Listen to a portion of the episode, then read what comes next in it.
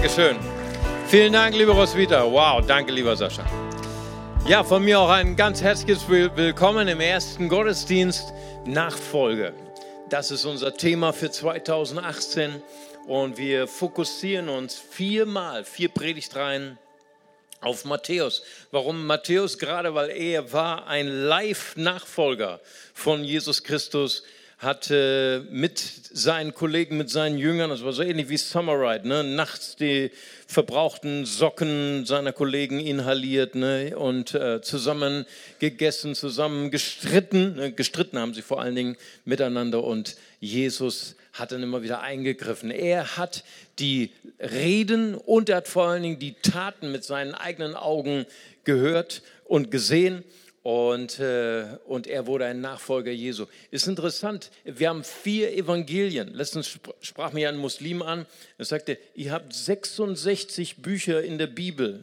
Wir Muslime haben nur ein Buch, Wahid Kitab, ne? Ein Buch, ein Gott, nicht wahr? Und ich sage, ja, wir haben 66 Bücher, wir haben sogar 4 Evangelien, weil im Judentum ist es so, wenn ein Unfall geschah auf der Straße, nicht wahr, ein Kamel gegen das andere oder gegen Esel, nicht wahr, wenn ein Zeuge war, der konnte vielleicht nicht so viel bewirken, ne? Ein Zeuge gegen einen, der schuldig war, aber wenn 2 Zeugen oder 3 Zeugen war, das ist die jüdische juristische Vorstellung, dann ist eine Sache bewiesen. Wir haben sogar 4 Evangelisten. Und jeder hatte seine Perspektive. Matthäus, für die Juden hat er ihnen das Evangelium und Jesus erklärt. Markus für die Römer, Lukas für die Griechen und Johannes für die Gemeinde. Und es ist schon erstaunlich, wie Jesus seine Personalentscheidung trifft, oder? Ich meine, Matthäus war der bestgehasste Mensch unter den Juden, weil er hat mit den Römern kooperiert und hat seine Nachbarn, die Juden, ausgesaugt. Ihn gebraucht Jesus als Zeuge für sein Volk. Aber siehst du wieder, Jesus, ganz egal welchen schlechten Start du gehabt hast in deinem Leben, Jesus macht etwas Gutes aus unserem Leben. Amen. So, und wir haben gesagt, Nachfolge, der Dreh- und Angelpunkt von Nachfolge ist Gott selbst. Gott befähigt uns, Gott gibt uns Kraft, Jesus nachzufolgen, ihm zu imitieren, Jesus gleich zu werden. Das geht ohne Gott nicht. Wir haben keine Religion, sondern wir haben eine Beziehung zu unserem lebendigen Gott. Und deswegen haben wir auch die erste Predigtreihe genannt, Gott ist groß. Wir wollen Gott erkennen, seine Größe, seine Stärke, seine unvergleichbare Kraft. Und da ist Kraft im Gebet. Nicht, weil unsere Gebete so schön sind oder so gut ausgedacht sind, sondern weil Gott so stark ist. Amen. Wir hatten jetzt letzten Dienstag, wir haben bei uns Kleingruppe. Ey, das ist so toll, in einer Kleingruppe zu sein. Hey, Kleingruppe ist so wichtig, dass wir Beziehungen haben, dass wir uns gegenseitig ermutigen. Und ich habe in meiner Kleingruppe, 2 Jüdinnen, einen ehemaligen Muslim, einen Buddhisten und ich habe alle möglichen verschiedenen Nationen und natürlich habe ich auch eine Kolumbianerin. Ne? Und ich liebe es, weil ich komme aus Brasilien, wir sind Nachbarn, okay?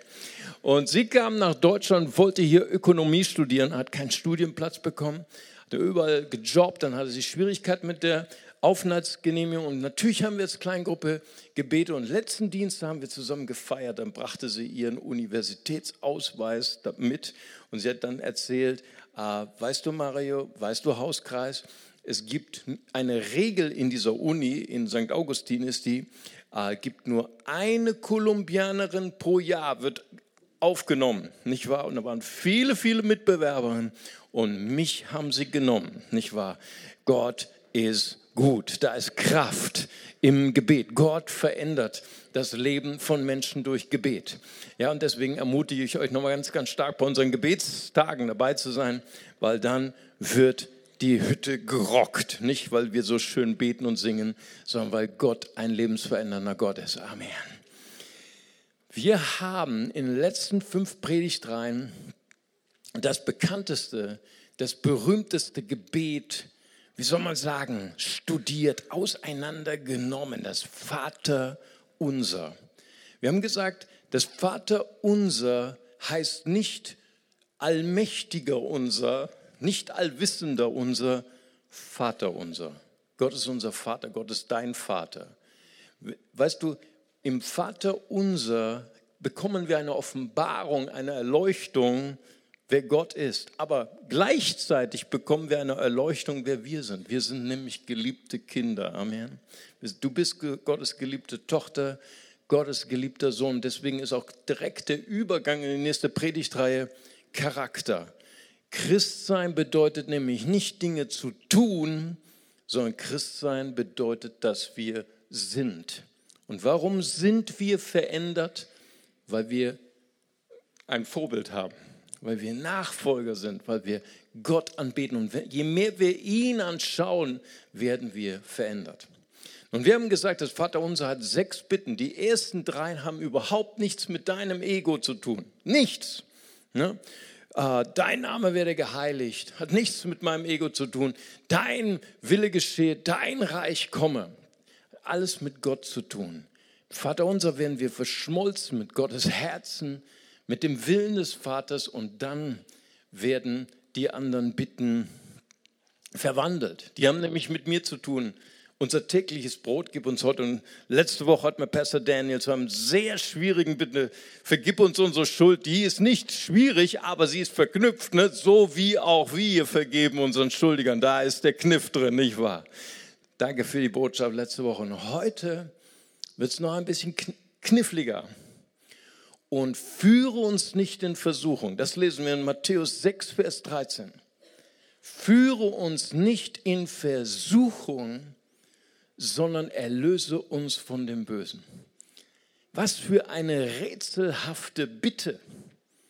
Wieso muss ich Gott, also wenn ich das mal ein bisschen, also ich meine, wenn ich natürlich das Vaterunser nur so abrattere, Vater unser im Himmel, geheiligt werde dein Name, dein Reich komme, dein Wille geschehe. Wenn ich nicht darüber nachdenke, habt ihr das schon mal so gebetet? Nein, ihr nicht. Ne? Aber wenn man manchmal darüber nachdenkt, denke ich, was bete ich hier eigentlich? Wieso muss ich Gott, meinen Vater, verstehst du, meinen Vater bitten, mich nicht in Versuchung zu führen?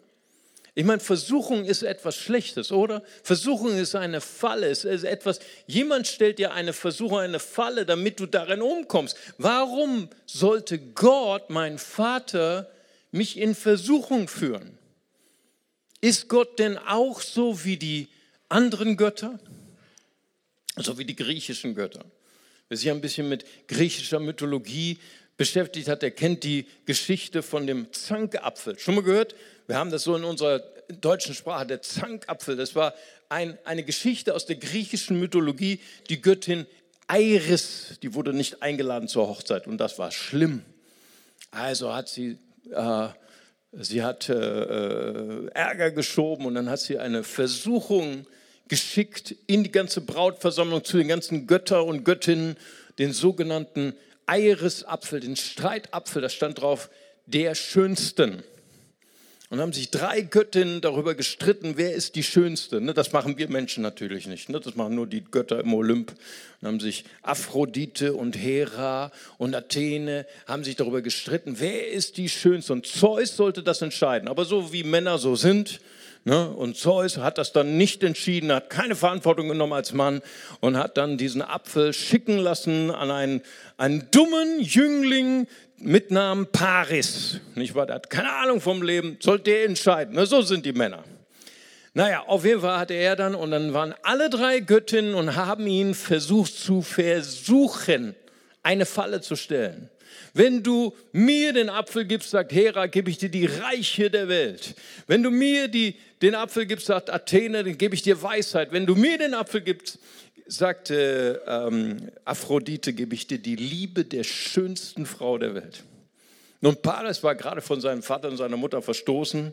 Er hat ein Liebesdefizit. Was hat er wohl gewählt? Nicht wahr? Die Liebe der schönsten Frau. Aber es war eine Versuchung, weil die war gerade verheiratet mit Menelaus im Griechenland, nicht wahr?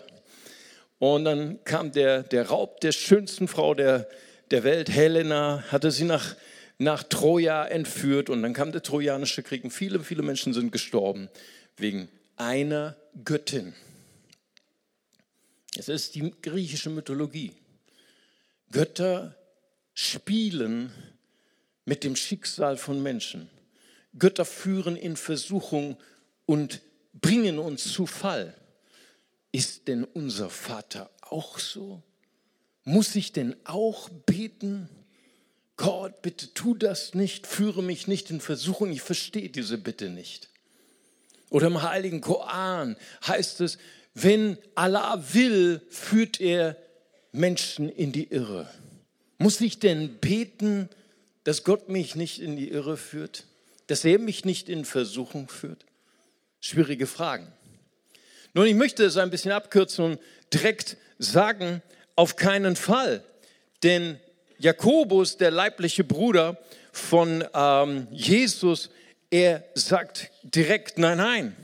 In Jakobus 1, Vers 13 und 14 sagt er, niemand sage, wenn er versucht wird, dass er von Gott versucht werde, denn Gott kann nicht versucht werden zum Bösen und er selbst versucht niemanden, sondern ein jeder, der versucht wird, jetzt tut's weh, wird von seinen eigenen Begierden gelockt. Da ist das Problem. Ja. Das ist übrigens der Vorteil der griechischen Mythologie. Wenn ich gesündigt habe, kann ich immer sagen, na, die Götter waren schuld. Ne? Das Schicksal. Nein. Die Bibel, die hält uns den Spiegel der Realität vor Augen und sagt, nein, das, was über dich gekommen ist, die Versuchung, das ist hier entstanden. Nicht dort oben in der Götterwelt, sondern hier durch deine eigene Lust, durch deine eigene Begierde. Nun, haben wir das immer noch nicht richtig verstanden, oder? Manche Theologen haben versucht, diese seltsame Bitte, führe uns nicht in Versuchung, zu erklären durch das griechische Wort Perasmos. Ich glaube, ich habe es auch mitgebracht. Und das kann Versuchung übersetzt werden, das kann aber auch Prüfung übersetzt werden. Gott prüft uns. Das ist was anderes als Versuchung. Versuchung kommt vom Bösen, um dich zu zerstören. Prüfungen kommen immer von deinen Lehrern, nicht wahr? Deswegen lieben wir unsere Lehrer so sehr, nicht wahr? Aber wenn es keine Prüfungen gäbe, in der Schule, in der Universität, gäbe es auch keine Noten. Und wenn es keine Noten gibt, gibt es auch kein Zeugnis. Und wenn es kein Zeugnis gibt, kannst du dich auch nicht bewerben. Also Prüfungen, Wohl oder Wehe, sind schon wichtig. Sie testen uns und zeigen uns, was kann ich? Was habe ich gelernt? Welche Qualifikationen habe ich? Und Gott prüft uns. Und Jakobus sagt in Kapitel 1, 2 und 3, wenn in schwierigen Situationen euer Glaube geprüft wird, dann freut euch darüber. Wow. Denn wenn ihr euch bewährt, wächst eure Geduld. Nun, wenn das so schön ist, Jesus, wenn Prüfungen so toll sind, dann brauche ich doch nicht beten, führe uns nicht in Versuchung, sondern führe uns nicht in Prüfung. Ne? Eigentlich müsste es genau andersrum sein. Wenn Prüfungen so toll sind, müsste ich doch jeden Tag beten, Vaterunser, führe uns in Prüfungen. Ne? Also das stimmt, hat uns auch nicht wirklich geholfen. Nun, ich glaube, wir brauchen eine wichtige Information. Matthäus, der Jünger, der an die Juden geschrieben hat, und das sagt Papias. Papias, einer der ersten Kirchenväter, ein Nachfolger von Johannes, dem Evangelisten. Er sagt, Matthäus hat sein Evangelium zuerst ins Aramäische geschrieben, dann ins Griechische. Er konnte beide Sprachen, weil er war Zöllner, er war Repräsentant einer internationalen Behörde. Und Aramäisch war die Verkehrssprache der Juden, ein Jude und auch Jesus, er konnte Hebräisch. Hebräisch wurde im Tempel gesprochen, aber auf der Straße wurde Aramäisch gesprochen. Warum? Weil das Volk Israel war 70 Jahre lang im Exil in Babylonien. Dort war die Verkehrssprache Aramäisch, bis sie dann durch Griechische verdrängt worden ist, durch Alexander den Großen. Das heißt also, in Israel war ein multilinguales Land. Man sprach Hebräisch, man sprach Aramäisch und man sprach vor allen Dingen Griechisch, die absolute Verkehrssprache. Und Matthäus, weil er sein Evangelium an die Juden zuerst geschrieben hat, hat es zuerst in Aramäisch und dann in Griechisch geschrieben. Und es gibt einen Bibelforscher, sein Name ist Dr. George M. Lamsa. Und seine Muttersprache ist Aramäisch und er sagt, man muss diese sechste Bitte des Vaterunsers aramäisch denken. Es gibt nämlich ein aramäisches Abendgebet im Judentum, die sogenannte Berak. Und da heißt es, bringe mich nicht in die Gewalt der Sünde und nicht in die Gewalt der Schuld und nicht in die Gewalt der Versuchung. Und Dr. Lamsa sagt, man müsste eigentlich diese Bitte, führe uns nicht in Versuchung, denken, aramäisch denken, lass uns nicht in Versuchung fallen oder führe uns, sodass wir nicht in Versuchung geraten. Führe uns. Führe uns, dass wir nicht in Versuchung fallen. Das stimmt überein mit dem, was Jesus gelehrt hat in Markus 14, 38. Wacht und betet, damit ihr nicht in Versuchung kommt. Und Petrus, auch einer der Jünger Jesu, sagt in 2. Petrus 2, 9, der Herr weiß die Frommen aus der Versuchung zu erretten. Das heißt, Versuchung, Anfechtungen gehören zum Leben. Aber wir sollen, gerade wenn wir in Versuchung geraten oder gerade wenn wir in einer Versuchung stecken, sollen wir beten, Gott, führe mich, dass ich in der Versuchung die richtigen Entscheidungen treffe. Das ist so wichtig. Weißt du, das ganze Leben ist voller Ärgernisse. Tut mir leid, kommt nicht von mir, kommt von der Bibel. Voller Ärgernisse. Wir denken an David. David, den Mann nach dem Herzen Gottes, sein Schwiegervater. Ich meine, es ist schon immer schwierig mit Schwiegervätern und Schwiegermuttern. Ich mache keine Meldung, okay, ihr braucht doch nicht melden. Aber mit seinem Schwiegervater war besonders schwierig, weil sein Schwiegervater hasste ihn, er wollte ihn umbringen. Um ihn zu demütigen, nahm er seine Frau, also Sauls Tochter, nahm er und verheiratete sie extra mit jemand anders. Was für einen Herzenszerbruch muss David gehabt haben? Was für einen Hass, was für eine Bitterkeit muss er gehabt haben gegenüber diesem Mann? Und was für Gedanken steigen da oft in uns auf, wenn wir verletzt sind, wenn wir verraten sind, wenn Menschen uns bewusst demütigen. Und dann kam der Tag. David war wie immer auf der Flucht, er war in der Höhle und Saul kam zufällig, um sein Geschäft zu verrichten. Und David und seine Freunde sehen das und seine Freunde ermutigen ihn und sagen, ah, der Herr ist mit dir, jetzt kannst du ihn auf der Toilette erledigen. Was für eine Gelegenheit. Und David geht hin, aber während er hingeht, schlägt ihm das Gewissen. Und er trifft die richtige Entscheidung. Er rächt sich nicht, sondern er sagt, der Herr richtet zwischen mir und dir. Was für eine fantastische Entscheidung.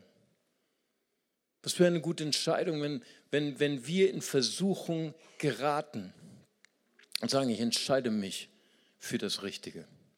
Ich entscheide mich nicht, mich selber zu rächen. Ich entscheide nicht, selber Gericht zu üben, sondern ich entscheide mich für das Gute. Herr, leite mich, damit ich nicht in Versuchung gerate. Erlöse mich von dem Bösen. So der Kernsatz unseres ersten Punkts. Und meine Kollegen haben mich nochmal gebeten, das nochmal zu erklären. Seit dem ersten Gottesdienst im Januar liegen diese Sheets. Früher sagte man Blätter, ne? Jetzt sagt man Sheets, okay, das ist auch Deutsch. Okay? Und diese Sheets haben das Ziel, dass du etwas mitnimmst von der Predigt nach Hause. Du kannst dir Notizen machen, du kannst alle Bibelstellen nochmal nachlesen, du kannst auch in deiner Kleingruppe nochmal nachfragen. Hey, das habe ich nicht verstanden. Und einfach nochmal austauschen und miteinander das besprechen. Und wir haben immer hier, zum Schluss eines jeden Punktes haben wir einen Kerngedanken mit Lückentext. Ich habe hier Lehrerinnen, die kennen das noch aus der Grundschule, Lückentext. Und normalerweise genau, super, vielen Dank, einen Applaus für unseren Beamer, sehr schön. Und dann kommen immer, wenn ich dann sage, jetzt kommt der Kerngedanke, kommt der Lückentext. Und wenn ich den dann sage, müsste denn der Lückentext ausgefüllt angeworfen werden. Wir probieren es mal. Der Kerngedanke heißt, Versuchungen gehören zum Leben dazu. Ich darf aber Gott bitten, dass er mich in der Versuchung schützt und stärkt. Danke, nochmal einen Applaus an den Beamer, super, sehr schön. Okay, so das könnt ihr dann mitnehmen. Okay, kommen wir wieder zurück und zu meinem zweiten Punkt. Wie können wir uns schützen vor Versuchung? Weißt du, ich habe ein Teekesselchen für dich. Du brauchst sie nie in deinem Leben, bis du sie brauchst. Und du siehst sie niemals, aber sie begleiten dich überall, wohin du fährst. Was ist das? Früher nannten wir das Teekesselchen als Kinder. Es ist die Leitplanke. Ja. Ich möchte gerne heute über Leitplanken sprechen. Leitplanken oder modern auch Schutzplanke oder in Österreich wird sie Leitschiene genannt. Ich gebe mal eine Definition aus Wiki, was eine Leitplanke ist. Die Definition ist, Schutzplanken tragen zur Verhinderung von schweren Unfällen bei, falls ein Fahrzeug zuerst auf eine Schutzplanke trifft, wird verhindert, dass es auf ein anderes, hinter der Schutzplanke vorhandenes Hindernis trifft oder in lebensgefährliche Bereiche gerät. Das heißt, Leitplanken haben eine lebensrettende Funktion. Wenn du mit deinem Auto fährst und du hast Sekundenschlaf, du schläfst ein oder du wirst gerammt und du verlierst die Kontrolle über dein Auto und du verlässt die Straße, damit du nicht in eine Schlucht fällst, damit du nicht in einen Fluss fällst oder in den entgegengesetzten Verkehr gerätst, gibt es Schutzplanken, gibt es Leitplanken. Und die Idee dahinter ist, dass die Kollision mit einer Leitplanke weniger Schaden an deinem Auto oder bei dir verursacht, als wenn du in einen Abhang stürzt und vielleicht dein Leben verlierst, weil du mit einem entgegenkommenden Auto zusammenprallst. Ja? Leitplanken finden wir am häufigsten, ich habe euch mal 3 Verkehrszeichen mitgebracht, an Brücken oder Abhängen. Leitplanken finden wir bei entgegenkommendem Verkehr und Leitplanken finden wir bei gefährlichen Kurven. Gefährliche Richtungsänderung auf der Lebensreise, auf der Reise unseres Lebens. Leitplanken. Die Idee von Leitplanken ist, Leitplanken werden nicht in der Gefahrenzone installiert. Leitplanken werden da installiert, wo die Straße noch sicher ist. Du könntest theoretisch sogar da noch fahren, wo die Leitplanke installiert ist. Das heißt, sie ist da installiert, wo deine Straße noch in Sicherheit ist. So, wenn wir an Leitplanken denken, wenn wir das übertragen in unser Leben, wenn wir das verbinden mit der 6. Bitte des Vaterunsers, leite mich, damit ich nicht in Versuchung gerate. Erlöse mich von dem Bösen. Dann kommen vielleicht bei manchen Assoziationen und du denkst vielleicht an dein vergangenes Leben und du denkst, wow, hätte ich eine Leitplanke gehabt, in der Art, wie ich Beziehungen gelebt habe, in der Art, wie ich Sexualität gesehen habe und gelebt habe, dann wäre ich nicht in das absolute Chaos, in die absolute Verletzung dieser Beziehung geraten. Wäre ich nicht in diesem Abhang heruntergestürzt. Vielleicht sitzt du heute hier und denkst an verschiedene Entscheidungen, falsche Entscheidungen, die im Bereich deiner Finanzen gemacht hast und denkst darüber nach, hätte ich eine Leitplanke gehabt, in meinem Leben wäre ich nicht in dieses fürchterliche Schlagloch geraten, was das Auto meiner Lebensreise so beschädigt hat. Oder meine Ehe oder meine Familie.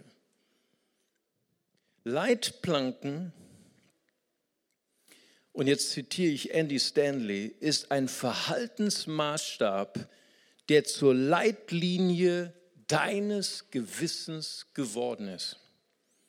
Es sind Leitlinien, die wir freiwillig ziehen in unserem täglichen Leben, in unserer Ehe, in der Art, wie wir Freundschaften, wie wir Dating organisieren, gestalten, in der Art, wie wir unsere Finanzen verwalten, in der Art, wie ich meine Zeit verwalte. In einer Zeit von Instagram, WhatsApp, Facebook. Der Kerngedanke ist hier, Leitplanken sind freiwillig etablierte Verhaltensmaßstäbe, die so fest verankert sind in dir, dass sie ein Teil deines Gewissens geworden sind. Sie sind praktisch Warnsignale, dass du sagst, diese Leitplanken, die ich mir gesetzt habe, die habe ich freiwillig gesetzt. Niemand hat mich dazu gezwungen. Weder die Bibel, noch der Pastor, noch sonst noch jemand. Ich habe das freiwillig in meinem Leben etabliert, in der Sicherheitszone meiner Straße. Und wenn ich sie verletze, dann geht bei mir ein Warnsignal an. So, was meine ich damit? Ich spreche zum Beispiel von Josef. Josef, ein wunderbarer Mann.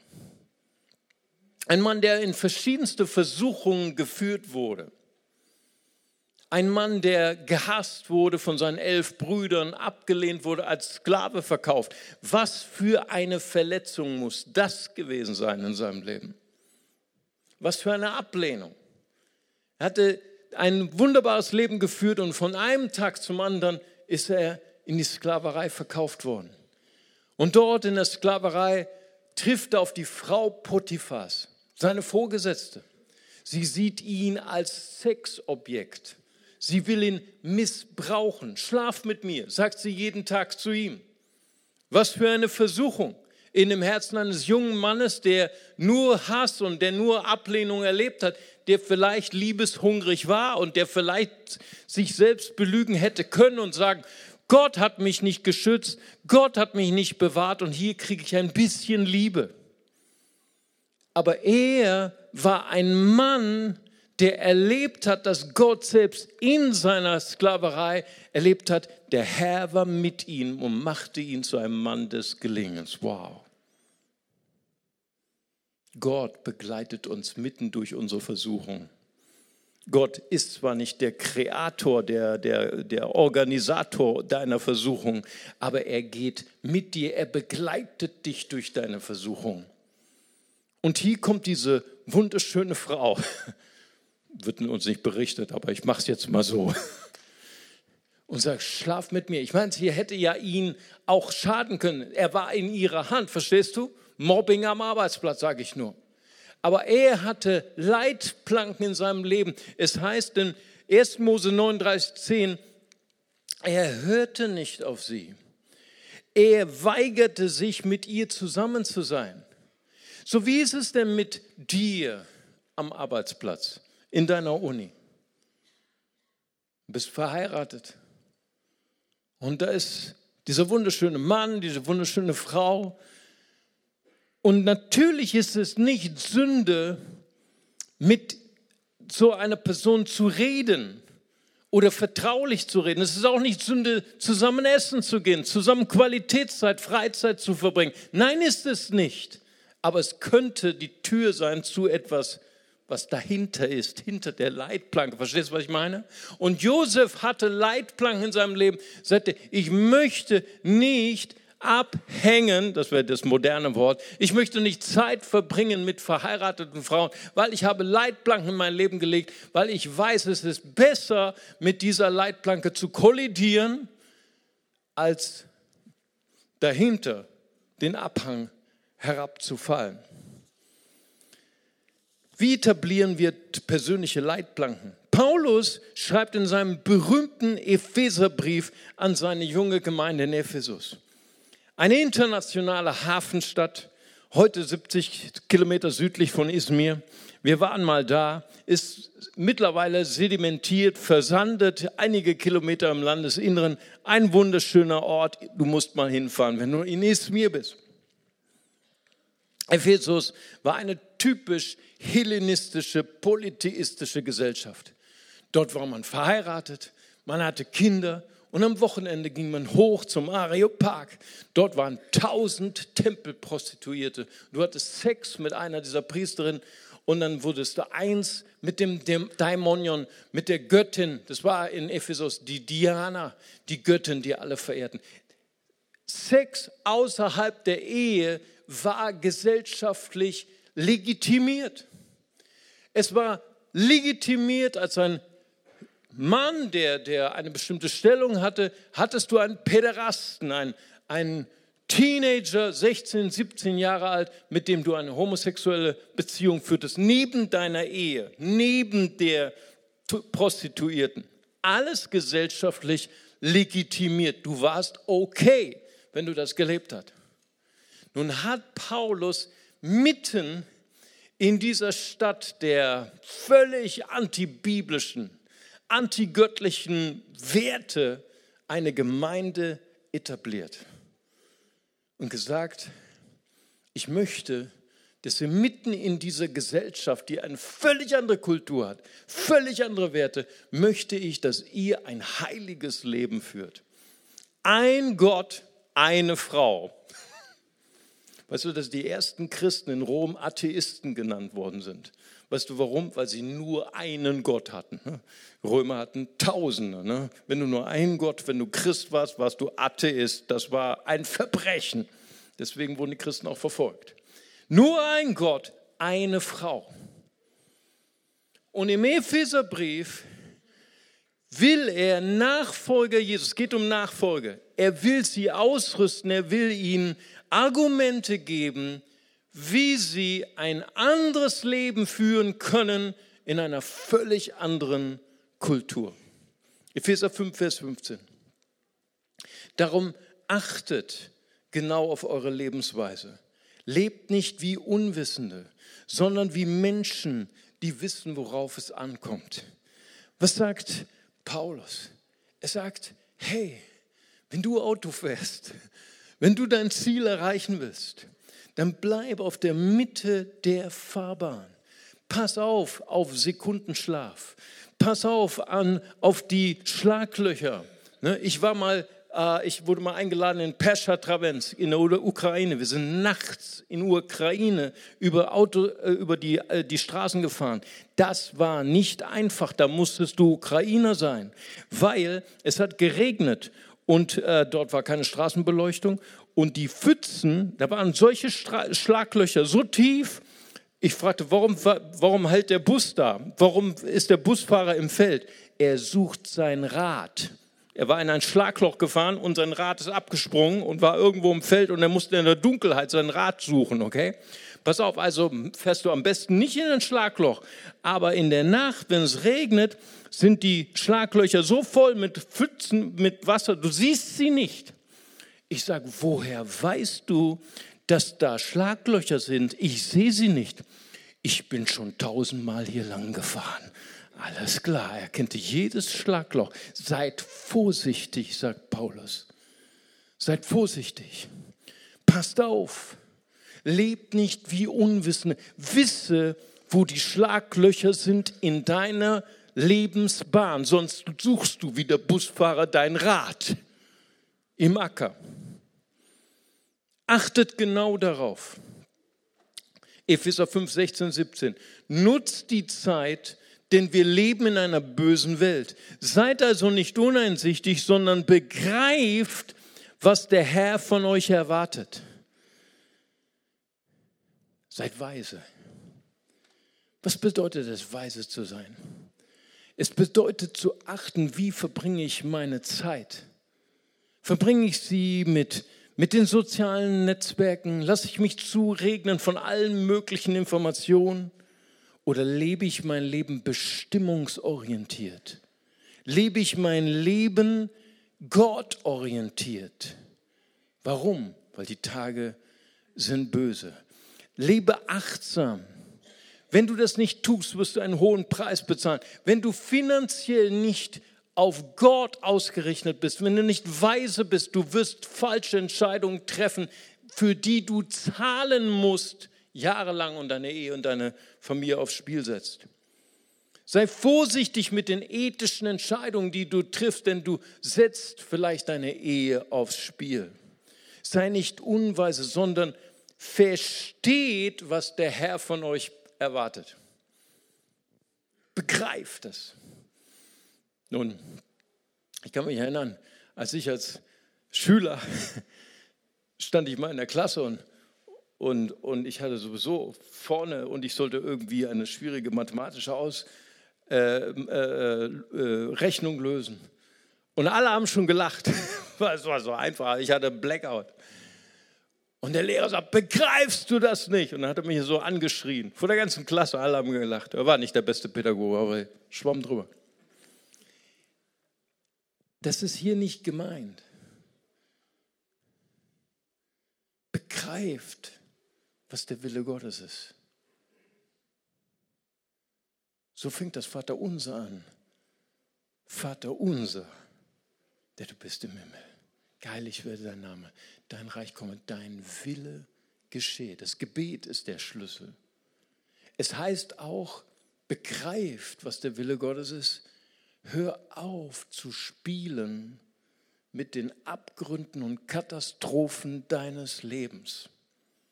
Christen lieben es. Ich bin Pastor, ich weiß, wovon ich rede. Christen lieben es, auf der durchgezogenen Linie, die dich vom Abgrund trennt, zu tanzen. Christen stellen am liebsten die Frage, wie nah kann ich an den Abgrund, ohne zu fallen? Wie nah kann ich an die Sünde, ohne zu sündigen? Paulus sagt, hör auf damit. Hör auf zu spielen mit deinem Leben. Hör auf zu spielen mit deiner Ehe. Fang an zu begreifen, was der Wille Gottes für dich ist. Denn Gott hat einen großen Plan für dich. Amen. Gott denkt Wunderbares über dich. Finde heraus, wer du in Gott bist. Hör auf, mit den Katastrophen deines Lebens zu spielen. Auf der Straße des Lebens, in der Ukraine sowieso, in unserem Leben brauchen wir Leitplanken. Epheser 5,18. Betrinkt euch nicht, hochrelevant an diesem Wochenende, ne? Wow, das war Gottes Wille. Betrinkt euch nicht, denn zu viel Wein verführt zu einem liederlichen Lebenswandel. Lasst euch lieber vom Heiligen Geist erfüllen. Oh wow, ist denn Wein Sünde? Nein. Ist mal ein Vollrausch Sünde? Nein. Woher weiß ich das? Na gut, ich bin Pfingstler. Ich bin aufgewachsen mit den Lehren von Pastor Sadatschuk. Zero Wein. Ne? Wenn es mal ein Glas Wein gab, hat Bruder Sadatschuk immer gesagt, da hat der Teufel reingespuckt, nicht wahr? Aber wenn ich Jesus sehe, er war auf eine Hochzeit eingeladen. Der Wein ging aus, also die hatten schon was intus, okay? Und seine Mama sagt zu ihm, hey, hilf ihnen, denn sie brauchen noch mehr Wein, noch mehr. Ein Pfingstler hat schon längst gesagt, ey, wir sortieren den alten Wein auch aus. Oder wir machen ein spezielles Pfingstlerwunder, ne? In allen restlichen Weinen, Finger rein, Wein in Wasser verwandelt. Ne? Das hätten wir aber mit Sprudel. Okay. Jesus macht genau das Gegenteil. Er hilft der ganzen Hochzeitsversammlung. Noch mehr Wein. Pfingstler mögen diese Stelle nicht. Nein, Wein zu trinken, mal einen Vollrausch zu haben, ist keine Sünde.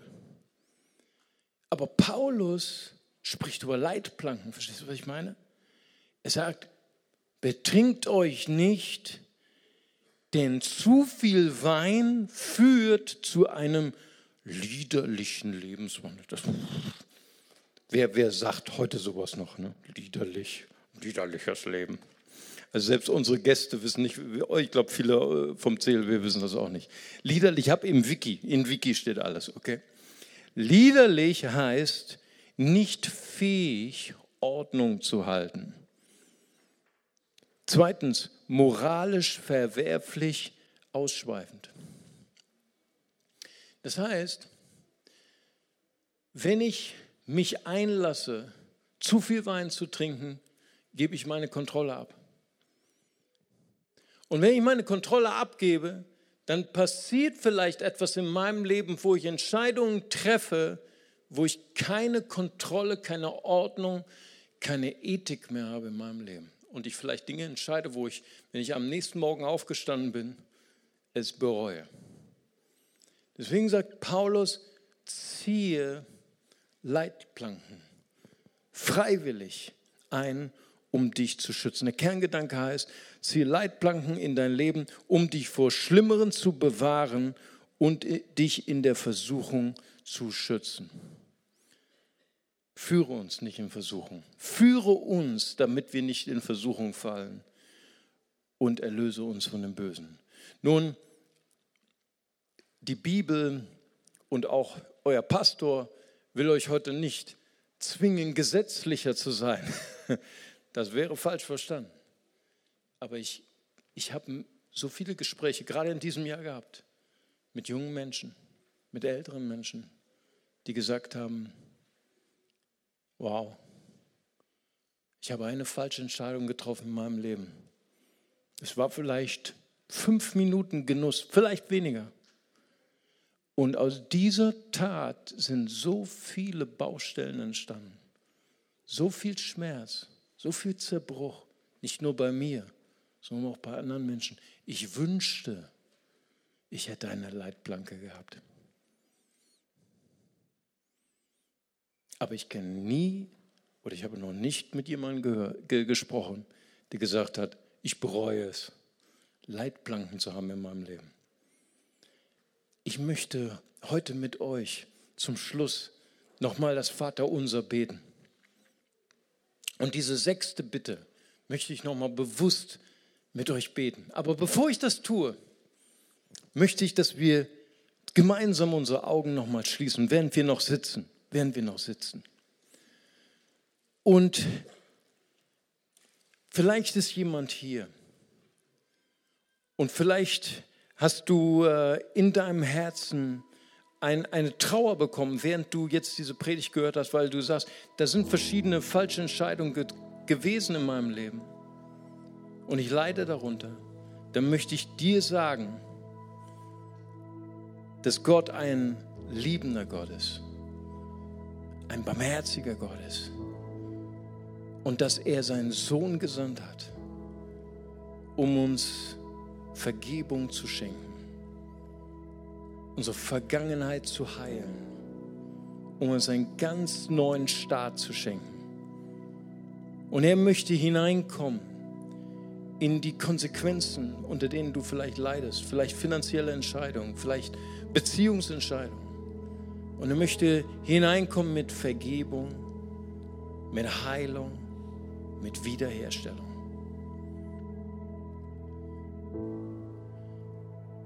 Und wenn du sagst heute, ich habe noch nie bewusst Jesus Christus in mein Herz eingeladen. Ich habe noch nie bewusst Jesus gebeten, in mein Leben zu kommen, als mein Retter und als mein Navigator. Aber heute möchte ich das tun. Dann möchte ich dir sagen, Gottes Wort sagt, so sehr hat Gott die Welt geliebt, dass er seinen eingeborenen Sohn gab. Jeder, der an ihn glaubt, geht nicht verloren, sondern wird ewiges Leben empfangen. Und wenn Sie sich heute entscheiden möchten und sagen, jawohl, ich möchte Jesus Christus einladen als meinen Retter, als meinen Navigator, dann lade ich Sie ein, einfach ganz kurz Ihre Hand zu heben. Ich würde gern für Sie beten. Und ich würde gern beten, dass Gott Sie berührt und mit Ihnen hindurchgeht durch dieses Leben und sie führt und leitet. Danke, Jesus. Danke, Herr. Ja, dann lass uns kurz, während wir noch sitzen, dieses wunderschöne Gebet der Hingabe sprechen und das Beamer-Team wirft dieses Gebet der Hingabe an und wir beten es zusammen als ganze Familie und sagen: Vater im Himmel, danke, dass du mich liebst. Danke, dass du dich für mich entschieden hast. Danke, dass du dich für mich entschieden hast. Herr Jesus Christus. Herr Jesus Christus. Du bist für mich gestorben und auferstanden. Du bist für mich gestorben und auferstanden. Vergib mir meine Schuld. Vergib mir meine Schuld. Ich wähle dich jetzt. Ich wähle dich jetzt als meinen Retter und Herrn. Als meinen Retter und Herrn. Dir will ich folgen. Dir will ich folgen. Amen. Amen. Wenn Sie diese Entscheidung getroffen haben heute oder das von Herzen mitgebetet haben, nach dem Gottesdienst gehen Sie einfach hier die Treppe hoch und zu meiner Rechten, da ist das Next Step Team und sie werden Ihnen noch ein Geschenk überreichen und Ihnen zeigen, wie der nächste Schritt aussieht in Ihrer Nachfolge mit Jesus Christus. Und jetzt wollen wir gemeinsam aufstehen und gemeinsam das Vaterunser beten. Wir wollen die 6. Bitte, wollen wir ganz bewusst beten. Wir wollen sie nicht nur so runterbeten. Und wenn du heute angesprochen bist, dann bete: Gott, gib mir deine Leitplanken. Sprich zu mir diese Woche. Wo soll ich Leitplanken, wo soll ich selbstgewählten, freiwillig gewählten Schutz etablieren? Denn ich möchte ankommen an dem Ziel meiner Lebensreise, was du für mich hast. Bewahre mich in einer Kultur, die voller Versuchung ist, dass ich sicher ans Ziel komme. Und lass uns gemeinsam beten. Vater unser, der du bist im Himmel, geheiligt werde dein Name, dein Reich komme, dein Wille geschehe, wie im Himmel, so auf Erden. Unser tägliches Brot gib uns heute und vergib uns unsere Schuld, wie auch wir vergeben unseren Schuldigern. Und führe uns nicht in Versuchung, sondern erlöse uns von dem Bösen. Denn dein ist das Reich und die Kraft und die Herrlichkeit in Ewigkeit. Amen. Lasst uns hier so einen Applaus geben und ihm preisen.